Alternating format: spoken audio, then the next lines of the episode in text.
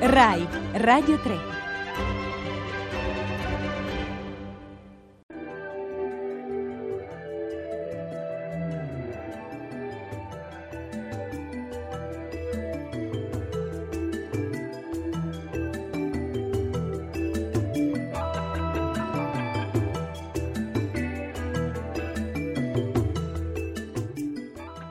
Alle volte un libro è il suo incipit.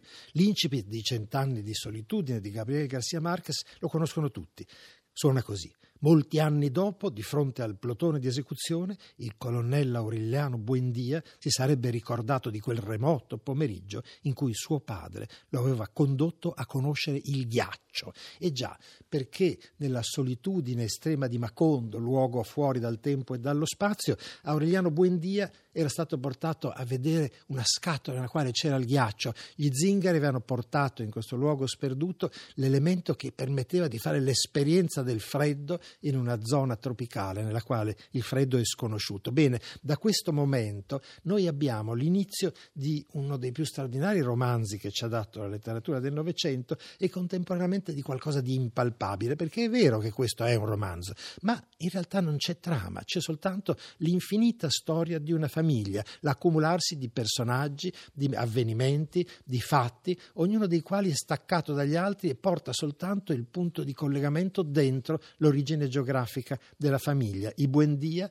hanno dato luogo tra di loro alla nascita di Macondo e Macondo è il posto che praticamente è il protagonista del romanzo, più ancora della famiglia il luogo, un luogo talmente lontano dalla civiltà, dal momento in cui nasce quello che potrebbe essere lo sviluppo economico e sociale di una repubblica sudamericana, da essere un luogo dove la smisurata immaginazione andava più in là del miracolo e della magia. Dice insomma Marquez fin dalle prime pagine, questo è sì un racconto, ma è un racconto che non ha a che fare con la realtà, è qualcosa che vive in una dimensione quasi fantastica. José Arcadio Buendia, il primo capostipite di questi personaggi, uomo lugubre, permeato di un'aria triste, che guardava sempre l'altro lato delle cose, cioè capace di guardare dietro a tutto, è uno che studia il mondo come se fosse il primo che è arrivato sulla faccia della terra, lavora intorno al pensiero, cerca di produrre qualcosa che sia il cambiamento che sente in atto e che è necessario perché Macondo diventi un luogo reale, esca dalla sua sua dimensione quasi immaginaria e magica. La Terra è rotonda come un'arancia, scopre a un certo punto, dopo aver a lungo lavorato su quello che tutti noi sappiamo. E allora la Terra, quella che diventa anche il luogo dove avanzano per verificare quello che accade intorno a loro gli abitanti di Macondo, viene esplorata. Si scopre che intorno ci sono foreste, ci sono mari, c'è addirittura in mezzo alla foresta un enorme galeone spagnolo incavardato a un pavimento di pietra. Anche questo, un pezzo di solitudine, qualcosa di abbandonato, solo tra tutto quello che c'è intorno e a un certo punto l'acqua intorno, l'oceano, qualcosa accade. Bene, in questo modello di mm, sopravvivenza quasi magica arrivano continuamente personaggi nuovi, si manifestano le presenze. Pilar Ternera, forse quella che rappresenta meglio la dimensione della carnalità, della sessualità, una donna straordinaria, di grande bellezza, ma incomprensibile nella sua inaffettività, oppure l'arrivo della peste dell'insonnia insonnia, un momento in cui tutta Macondo viene catturata da una malattia terribile, non si può più dormire. E quelli che non riescono a dormire soffrono di un'altra cosa perché perdono la memoria, si comincia a vivere, dice Marques, in una realtà sdrucciolosa, momentaneamente catturata dalle parole, ma che sarebbe fuggita senza rimedio quando avessero dimenticato i valori delle lettere scritte. E quindi la gente deve scriversi chi è, cosa fa, come si fa la mattina, alla mattina mungere le mucche, fare il caffè latte. Ecco, tutto deve essere scritto perché la peste dell'insonnia sta cancellando la memoria e insieme alle pesti ci sono gli zingari. Periodicamente, come una volta accadeva nel paese, arriva una carovana di zingari. Melchiades, il personaggio centrale di questa gente che naviga attraverso tutto il Sud America, era stato nella morte ma era tornato perché non aveva potuto sopportare la solitudine. Un uomo che ha sconfitto la morte e della sua carovana, di questo gruppo di persone, si può dire che erano invisi a tutti, tant'è vero che qualcuno sosteneva che qualcuno di loro avesse addirittura vinto una partita a scacchi con la morte. Bene, Francisco e l'ombre, un altro giramondo vissuto quasi 200 anni, chiamato così perché aveva battuto il diavolo in una gara di improvvisazione di canzoni, è un altro elemento di questo continuo spostamento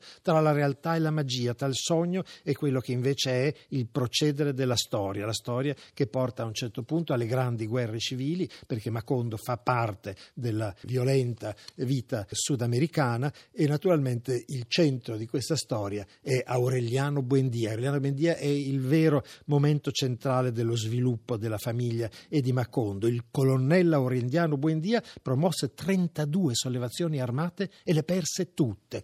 Le perse tutte perché era un uomo perdente in partenza, grande eroe, coraggiosissimo, ma incapace di controllarsi, incapace di confrontare la modernità. Non permise mai che lo fotografassero. C'è nella dimensione della crescita progressiva di questa famiglia verso uno sviluppo che accompagna tutto quello che Macondo secondo è la dimensione del contatto col nuovo. C'è sempre il bisogno di confrontarsi con qualcosa che si modifica, con la possibilità di uscire dalla dimensione chiusa di Macondo e di confrontarsi col mondo. Uno, il figlio di Ursula e di Arcadio, José Arcadio, è uno che parte, se ne va con gli zingari, è bellissimo, tutte le donne se lo contendono. Quando torna racconta delle cose assurde, ha fatto naufragio, ha dovuto mangiare un amico. In un mezzogiorno luminoso del Golfo del Bengala la sua nave aveva sconfitto un drago di mare nel cui ventre avevano trovato l'elmo, le fibbie e le armi di un crociato. Inaudite queste mistificazioni dei racconti che però poi portano inesorabilmente ancora una volta dentro Macondo, che si sviluppa e contemporaneamente sta per cedere di fronte alla civiltà che avanza, arriva persino l'elettricità. C'è insomma dentro il racconto che fa Marquez questa dimensione quasi filogenetica dell'uomo, dentro un solo paese paese c'è la storia di tutti. Il tempo allora era così giovane